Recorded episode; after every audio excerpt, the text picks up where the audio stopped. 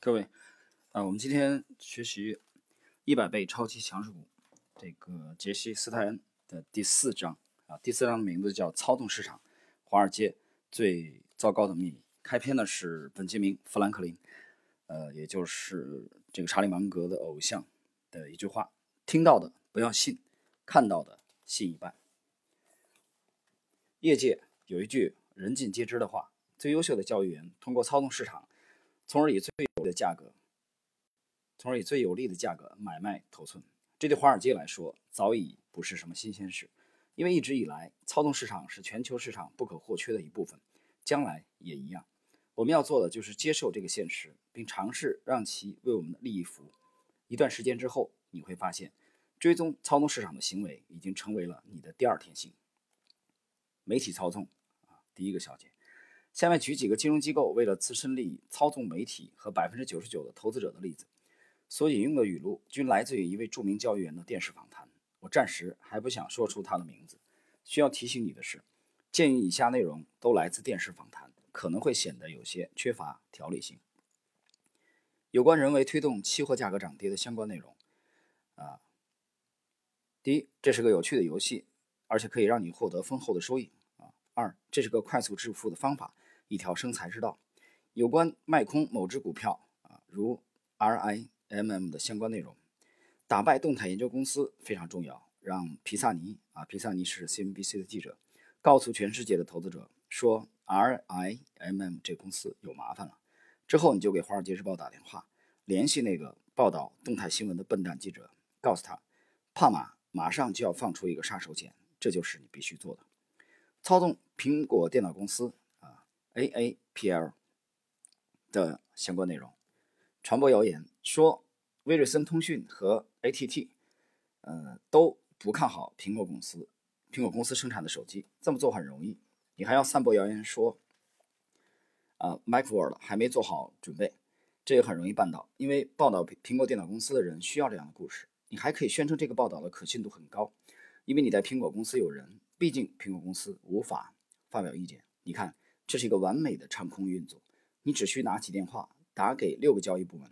嘿，我刚刚和威瑞森通讯的内线通完电话，他们说他们只用 LG，LG 是韩国的，三星啊也是韩国，摩托罗拉的产品，从来不用什么苹果手机。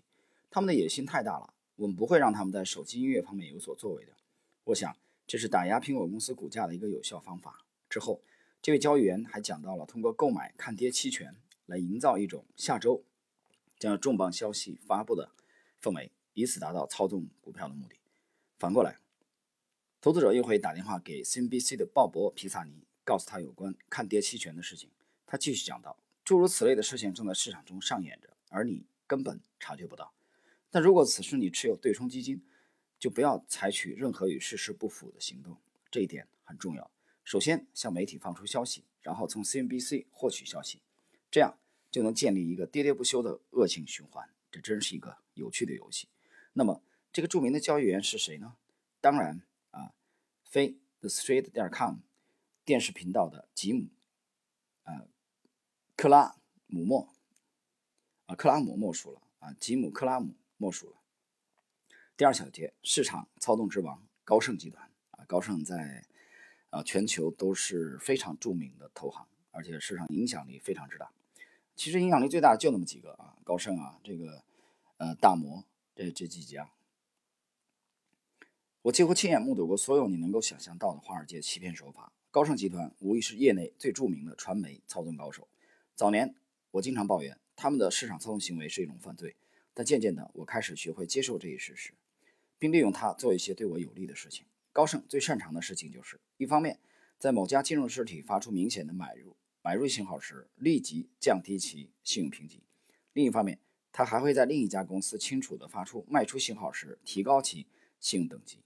他们的意图非常明确：在其交易部门建立大量空头仓位时，发布买入建议，建议散户投资者的傻钱买入股票；反之，则在建立多头仓位时发布卖出建议，引诱散户空仓操作。这种操纵市场的手段，几十年前就有了。当然。高盛的员工赚的比我多，因为他们比我聪明的多。如果远在千里之外的我能够察觉市场的拐点，那么他们能够准确的预测每一次暴跌的确切时间，就绝对不只是巧合了。第三节，高盛操纵市场的案例。举例来说，就在几个月前，高盛还故意向媒体爆料了一些贻笑大方的消息，显然易见，这是其惯用的伎俩。以下关于高盛集团的有关内容摘录于我的一篇文章，《我的2012年市场预测：爆发性全啊反弹的全球市场大杂烩》。该文发表于2012年1月2日。我们都永远无法理解为什么我们一直默许高盛集团合法的蓄意误导投资者，可这就是事实。二零一零年年末，股指飙升百分之二十以上，导致年末六日相对强势指标就是 RSI 进入超买区，达到七十以上。这一数值通常意味着市场将面临暴跌或崩盘。因此，我已经看腻了这个高盛的把戏。当市场走到不具持续性的超买区间时，他们就提高公司评级；反之，就降低评级。总之，他们预测，在二零一一年，标普五百将上涨百分之二十五，而领涨的行业将是银行股。那么，我们再来看看过去一年里银行股的表现吧。其跌幅曾一度达到百分之三十五，并于年终时以百分之二十的跌幅收官。二零一二年来临，高盛又会怎么预测呢？我预测标普五百指数三个月、半年和一年的数值分别是一千一百五十、一千二和一千二百五十点。但高盛是这么说的：在欧元崩溃的不利背景下，我们预计标普五百指数将会跌至九百点，跌幅达百分之二十五。二零一一年，高盛预测标普五百指数将上涨百分之二十五，而我们看到的却是股市大崩盘。二零一二年，高盛又预测股市在未来三个月、半年和一年内都将呈下跌走势，但事实是，股市连续攀升了好几个月。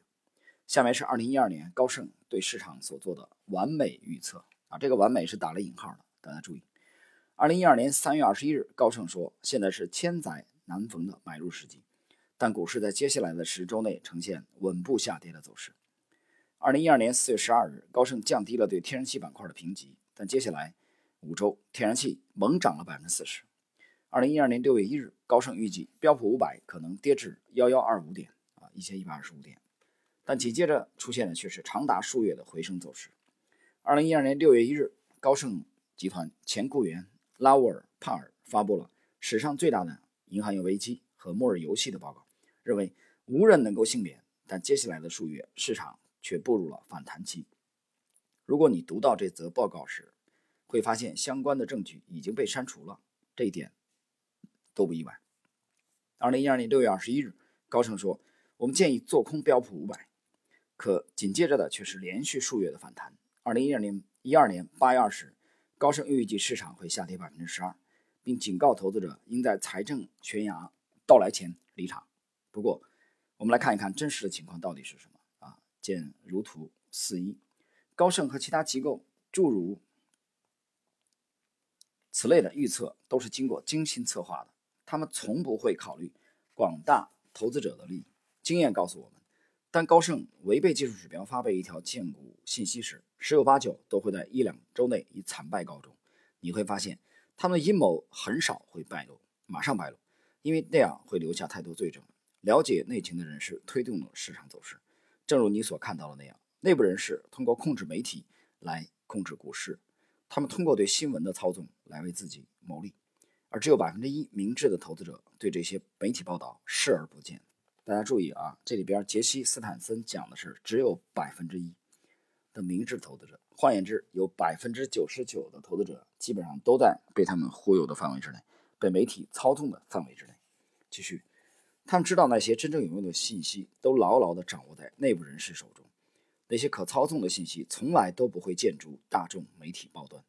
当媒体获悉某条市场动态信息，那么这条信息也就立即失去了可操控的价值。你必须做一个艰难的决定：继续被财经媒体愚弄，亦或是为了自身的利益而忽略他们的风言风语啊，疯狂的疯。如何决定，完全取决于你，你是否具备这种必要的自我约束力呢？各位啊，这个第四章啊，内容非常简短啊，就是以上这些内容。第四章的题目是操纵市场，华尔街最糟糕的秘密啊，这里边其实重点的讲的是媒体操纵。啊，媒体操纵之王杰西·斯坦森把他，呃，给了当之无愧的高盛集团啊。这一节虽然简短，但其实道理非常浅显。呃，我们每个人都会遇到。大家想一想，你愿意做这百分之一，还是做那之前一直持续在做的百分之九十九？好了，朋友们，今天的第四章内容就到这里。从下一节啊，我们进入一百倍超级强势股的第五章啊的内容的学习。第五章的题目是投资天才，百分之一的选股灵感加百分之九十九的心理控制。好了，今天的内容就到这里。